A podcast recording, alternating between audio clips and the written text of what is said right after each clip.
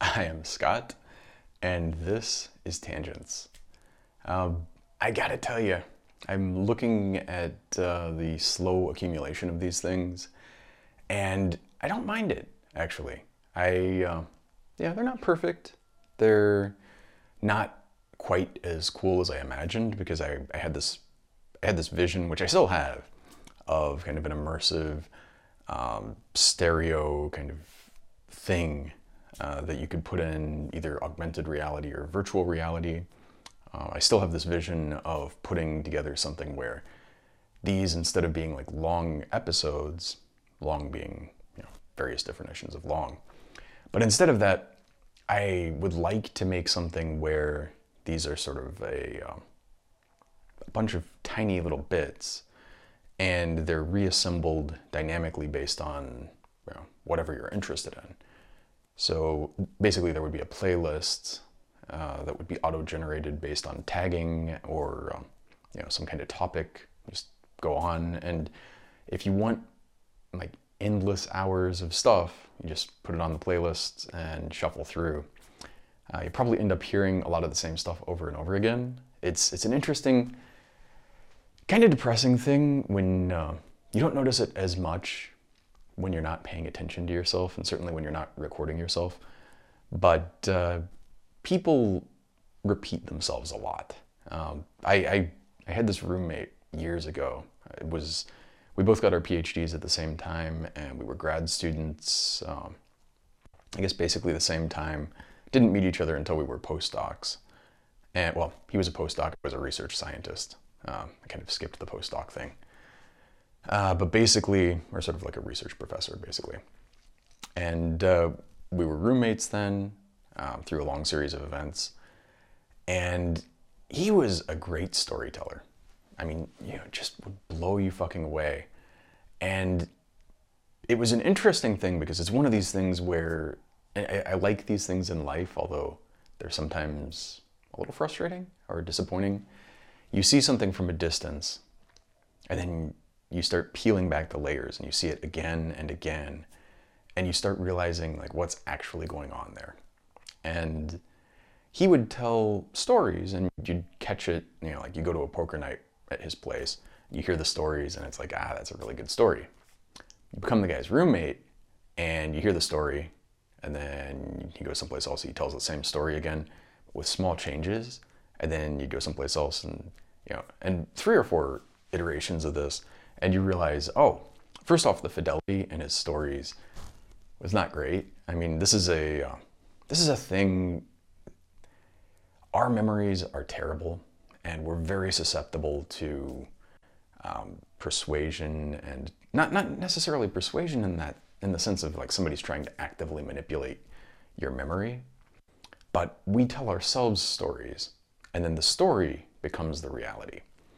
Uh, there's been a lot of study of like eyewitnesses in trials, for example, and people are notoriously just so unreliable at any even basic things like if somebody's tall or short.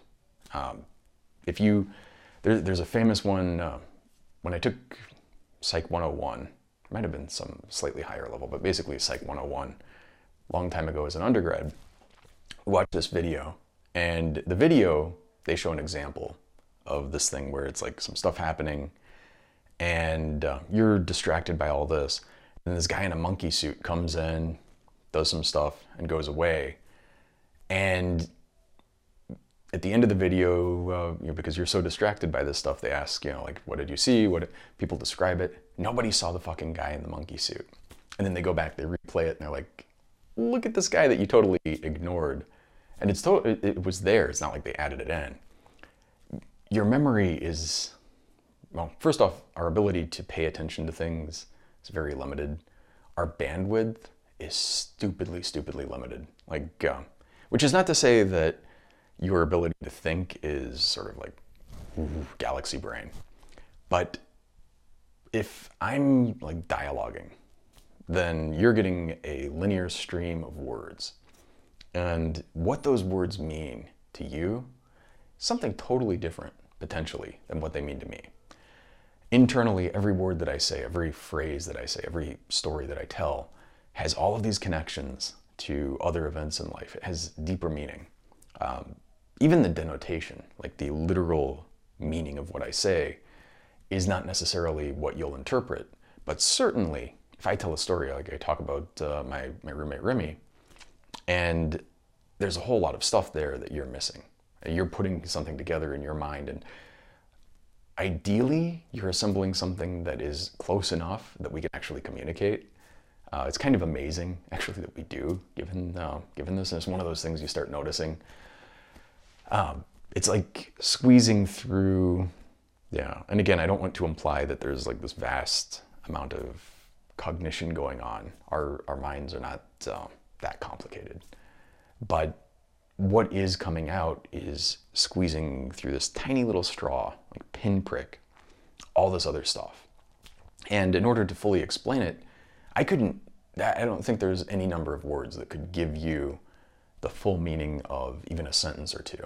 Um, because everything that you say, everything that you think, is informed by experiences and your interpretations of those experiences, which have changed over time.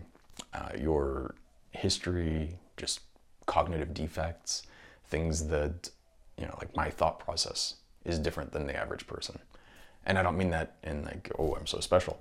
I mean, each one of us has differences in how we process information. And, you know, if you're processing information in a way that's different than how I'm processing it, um, unless your level of metacognition is so good that you can actually model me, you're going to have trouble.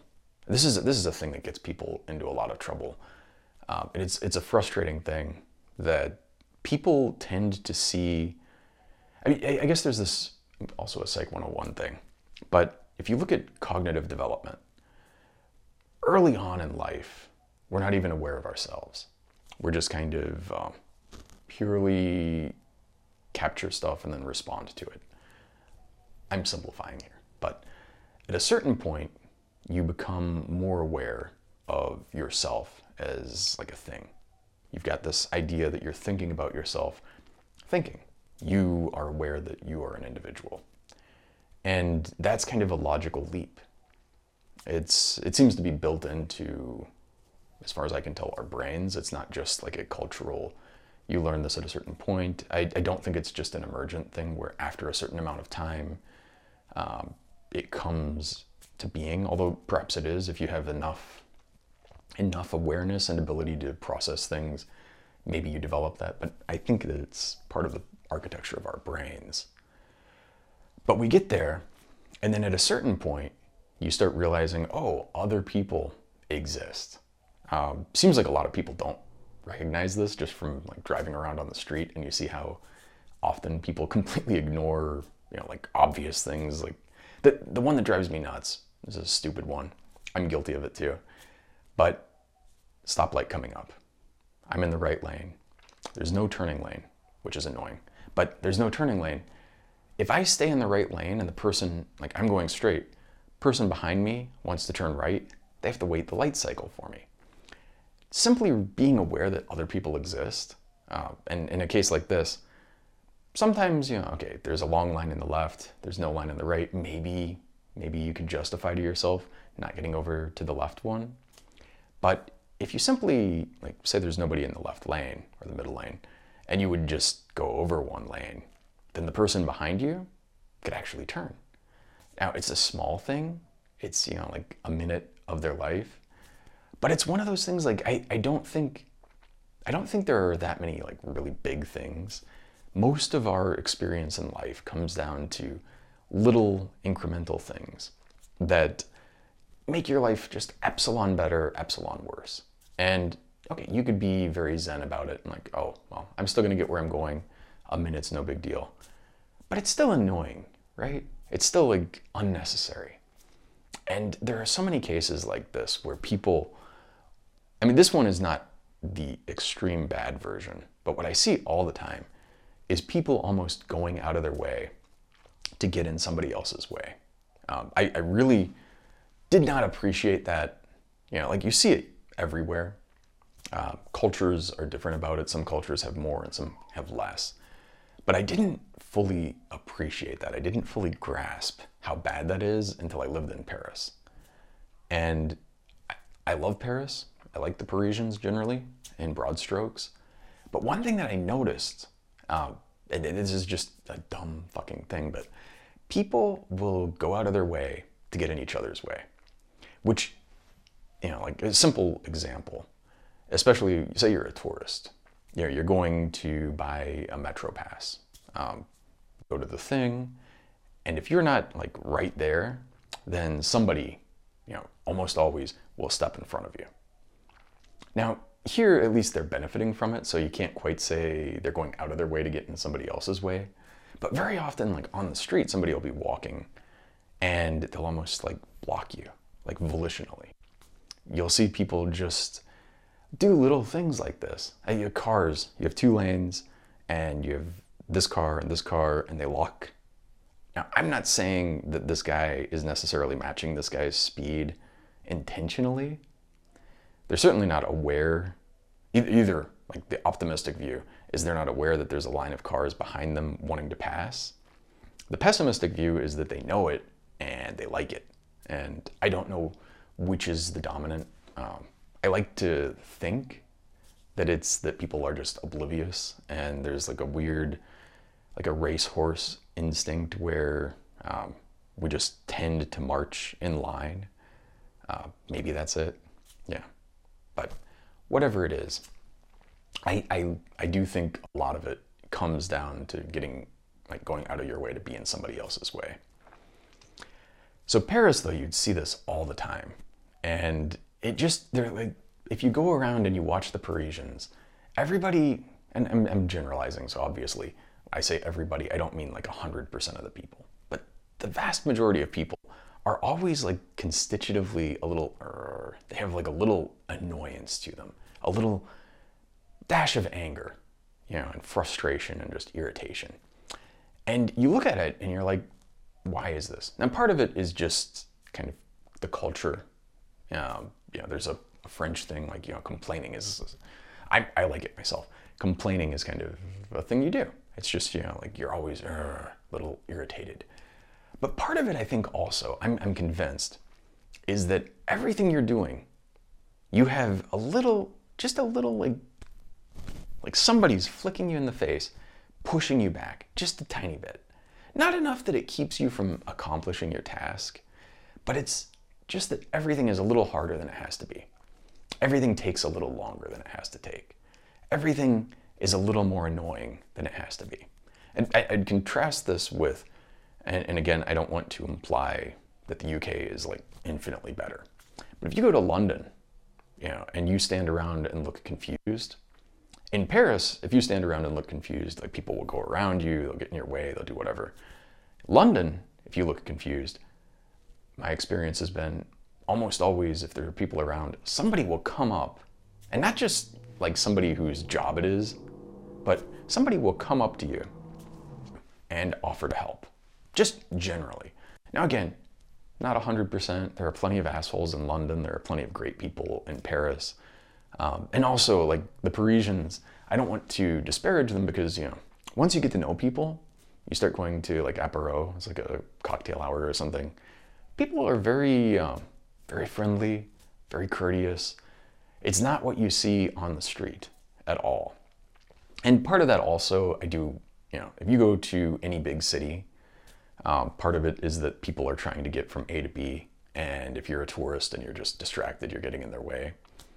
But I do think, I don't know, you go to New York, it's a different feeling. The thing that I actually, and I, maybe I'm wrong about this, but one thing that I've kind of noticed in New York, and I, like you used to, I, I, never really had the idea that New Yorkers were assholes. I still don't. Uh, but a lot of people do. A lot of people think Parisians are assholes. The Parisians, yeah, I'm saying there's a dash of truth to it. The New Yorkers, the more I go back, the more I start thinking that the people who are annoying, the people who are like the real, like the people that you want to get the fuck away from, are actually tourists. So, tourists, in my mind, tourists go there, they see the tourists, they think the tourists are New Yorkers, and then they get annoyed by them. And they're like, oh, those New Yorkers are assholes. Uh, people go to go to France, and uh, you know, especially if you don't speak French or try to speak French, and you just go around, you probably have a bad experience. And uh, also, I mean, there's, uh, I think it's a parable. I wish I could uh, remember where it comes from, but there's this story of a guy on a road, and he's going toward a city. And one of the people coming from that city comes by and says, you know, hey, how's it going? You know, and the guy who's going toward the city kind of asks him, how are the people there? And the guy who's coming in are like, oh, they're the best people in the world, great people. And then they go on, you know, eh, have a good day. And then somebody else comes and comes down the street. And the guy says, like, hey, how are the people in that city? And that person's like, oh, they're miserable, they're terrible, they're like the worst people in the world. And then they're like, okay, well, thank you, have a good day. And there's more to it, but the, the gist of that and what it's trying to get to is basically your, like the constant in your life and your experiences is you. I'm, I'm boiling away even the barest essence of the content there, but to explain it, the idea is that you are taking with you that experience. Um, which is not to say like the Parisians, I do think are legitimately like going out of their way to get in each, in each other's way. But my experience of Paris was overall positive, um, and including the Parisians, other than that one annoying defect. I think a lot of people who have bad experiences of it, um, it's them. You know, I'm just, uh, I'm not, I'm not blaming them. I'm just saying that it's what they've come in with. And that's not necessarily to say that they're having the same experiences, because those experiences that they're having are informed by who they are and how they think and how they act, which means, you know, like part of it is your interpretation, um, part of it is you influencing the outcome. Unintentionally, of course, but I mean, similarly to this, there's a uh, there's a sort of study of emotional set points, and it's it's an interesting thing. Like people tend to have um, biology very much tends to prefer sort of homeostasis. So it wants things. I mean, I'm not saying like 100% again, but often wants things to kind of remain the same. So like people who are thin, very often, you know, they can eat anything, and it, they may get fatter, but they don't get like people who are fatter. They can sometimes go on diets, and it's just this battle to try to lose weight. Um, but their body, their brain wants to keep it kind of steady. Similarly, people have emotional set points. And like some people, almost no matter what the circumstances, like things can be, everything can be great. They'll be miserable. Other people will be, you know, like under just depressing, sad situations and things are horrible, objectively horrible, and they're pretty cheerful. They're content, relatively speaking. They may they, they may well be aware of like how bad things are, but they're okay.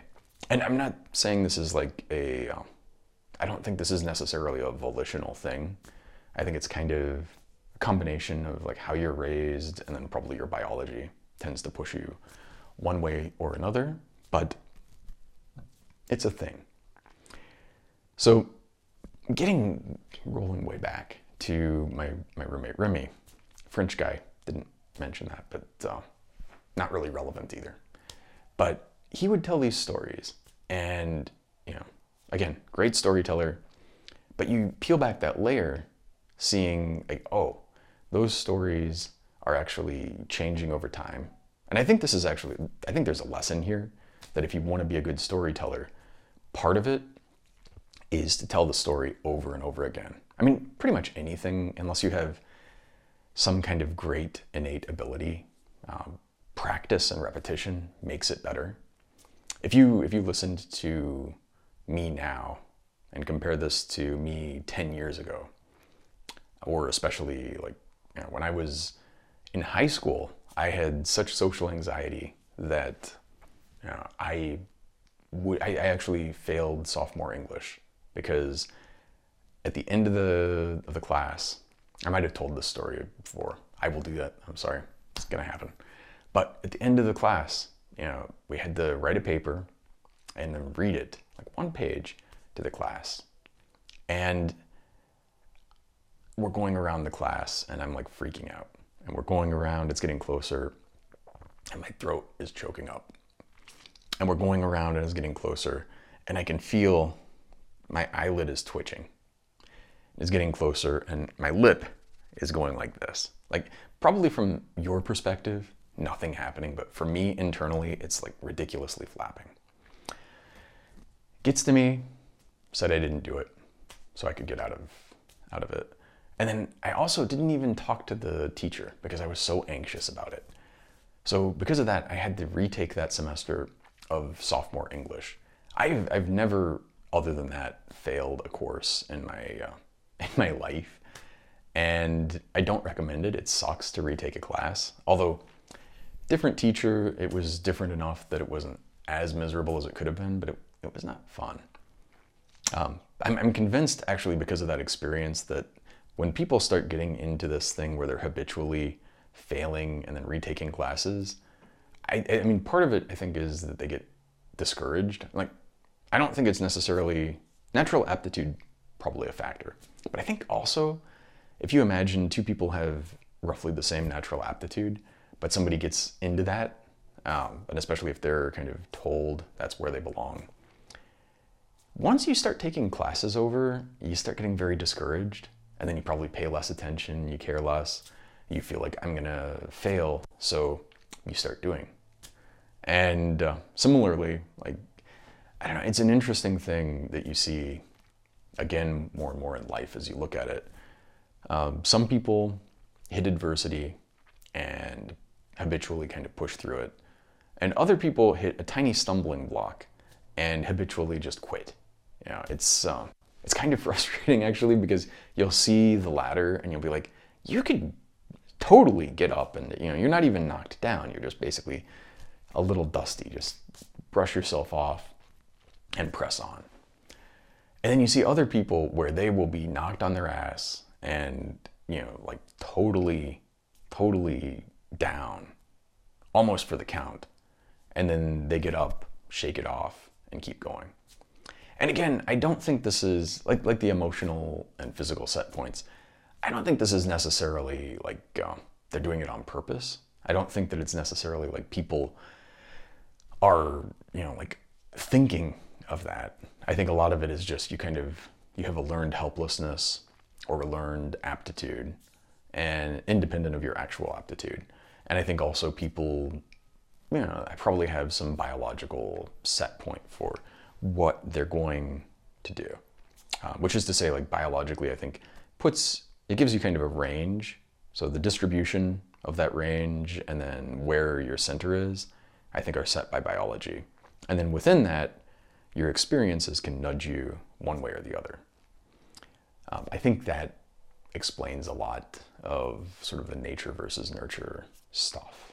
Um, not that I'm an expert by any means in evolutionary biology or nature or nurture or any of this. Uh, here I'm, just to be clear, pontificating with very little expertise way outside of my domains of knowledge and expertise. Um, although, you know, kind of hoping to share some of my insights. Obviously, grain of salt. So, yeah, back to the storytelling. I think to be a good storyteller, probably means telling the story over and over again.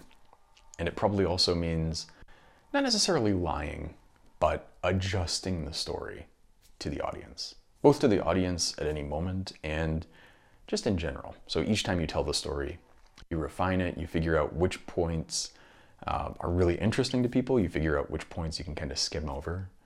Um, if you're really good at it, you don't have to keep retelling it as many times. You can tell it once and like in the ideal case, you know you have enough model of the audience that you could tell the story and already shave off the parts that are boring, already just get to the kernel, like that you've boiled down. But I think even the best storytellers benefit from repetition. And when you tell a story once one thing, I mean, this is kind of that learned helplessness thing. I have told stories and then you can see people are visibly bored. And part of this, of course, is perception. Like they're not necessarily bored, but you see, like they do, they yawn or something. And then you read a lot into that, um, which goes to that, you know, you're seeing the world through a tiny little pinprick. Uh, maybe they're bored, maybe they're just tired, who knows. But I would tell a story, people would get bored by it and my interpretation, and then I would just stop telling stories. Um, you might notice now I'm not so worried about people being bored by what I'm saying because I'm going on and on. Um, the one from Wednesday was like unintentionally over an hour. Uh, I'm not going to try to do that today, and especially because looking at the time, I have call pretty soon. So, yeah, this is a. Um, I have constraints. Constraints are good. Um, constraints, it's an interesting thing like haikus or pretty much any any project where you have no constraints. It's almost too open. Like it's kind of cool, but when you have constraints, even if you're violating the constraints in certain ways, um, but especially if you stick to the constraints, those make you more creative. They make things more interesting very often. And I think that structure actually helps. Know, if you are a painter, um, you might go outside of the canvas just as a kind of novelty thing. The first person who did that, cool. After you've seen it, it's kind of like passe. It's uh, it's an interesting. I'm, I'm I'm obsessed with this idea that genius is kind of seeing something that is, because there are things that are not obvious even when you understand them. You know, there are things that you. It takes a lot of work to get to, and then once you have it, it's complicated. But there are other things where once you see it, it's obvious. And before you see it, you probably never would have seen it. You'd live a thousand lifetimes and you would miss this thing. And then one person comes by and sees it. And uh, like, light bulb. It's, it's an interesting thing. I, I'm not so confident that people are that much more intelligent than most. You know, I'm not saying that we're, we're dumb, a little bit, but I'm, I am saying that I think a lot of other animals are approaching our level of intelligence, and certainly in many ways. And the thing that I think we really benefit from is the ability to learn from somebody else and to pass on our experiences and knowledge. So, my intelligence isn't just based on what I can gather in my lifetime, it's based on thousands, millions, billions of other lifetimes in aggregate, boiled down all of their wisdom, and then you take that and you start from some place that's so far above where you would have started on your own. Um, if I've seen further than most, then it's only because I've stood on the shoulders of giants. Um, I think that's Newton. But I think it's true. And I think that's true of all of us. Like, you're, imagine if you had to spend your whole life trying to learn and construct a language. You already have that language. Imagine trying to figure out algebra, or and when I say figure it out, I mean you have nothing and you have to figure it out. And you look at all of the things where like one person would contribute a zero, one person would contribute this and that and that. And the amount of time that it takes people to see things that in retrospect are obvious is staggering.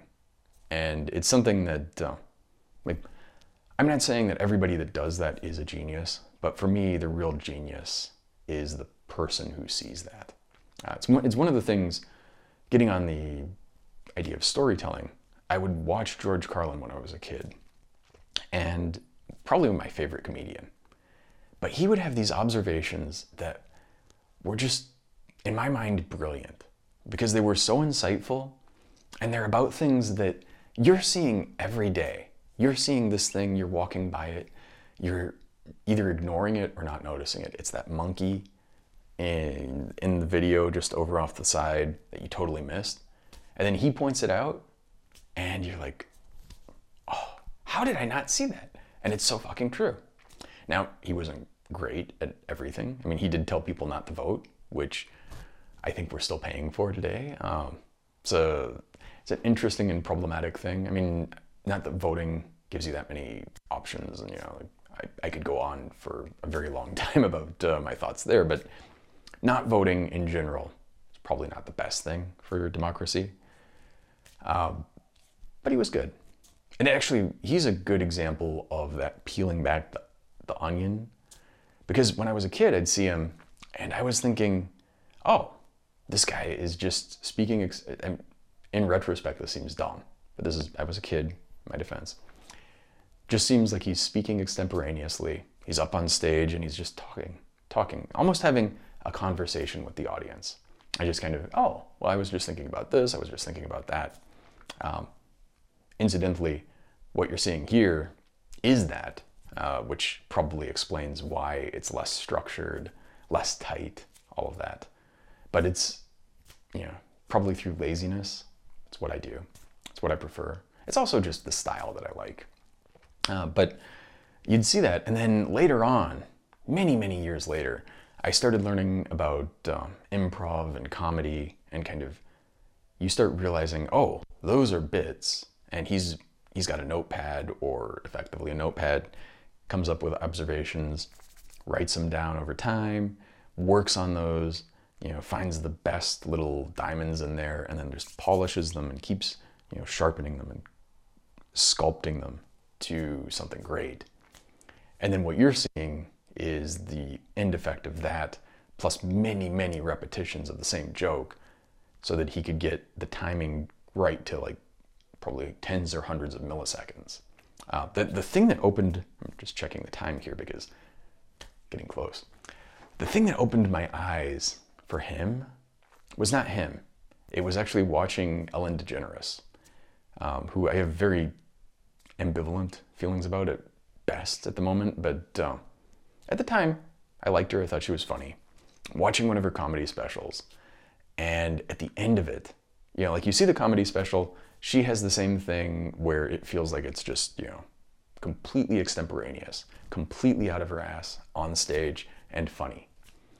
But then at the end, she accidentally, not necessarily accidentally, but unintentionally, uh, pulled back the curtain for me because she basically recited Shoop. Uh, Shoop is an old Salt-N-Pepa song. So uh, she recited it, and I had this realization, like basically an epiphany at the moment.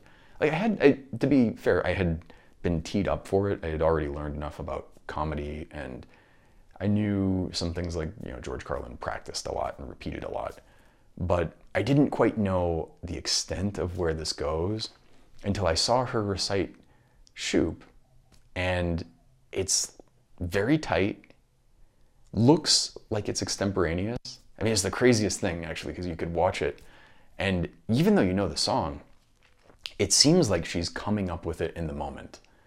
And it was also very tightly timed. So the cadence, the cadence of her recitation of this was obviously rehearsed. And I just, I saw this and I was like, oh, oh my God. And it just instantly I realized not only is that rehearsed, the whole fucking show is rehearsed. And then you start going back and you're like, oh shit, George Carlin is rehearsed. And then later on you read, oh, George Carlin would practice these things and literally like dial it in. Again, like I'm not exaggerating when I say down to like hundreds of milliseconds. Get the timing just perfect so you can maximize the punch, maximize the laugh. And he was so good at it that it would seem like it was just coming out of him in the moment. Which is not to say that partly it wasn't. I mean, there is something where you can, like, you could have an interview with him. It certainly would be an extemporaneous interview, but he would do bits in the interview. And, and again, I think actually when you look at human cognition, um, I think this is true of everyone, despite the fact that we don't notice it. I will go through something, and even if you're not doing it intentionally, you will basically go through the same treads that uh, that you've repeated many times. So, with that, I think I've got to go. Thank you for listening, and uh, I will be back next week. 再见。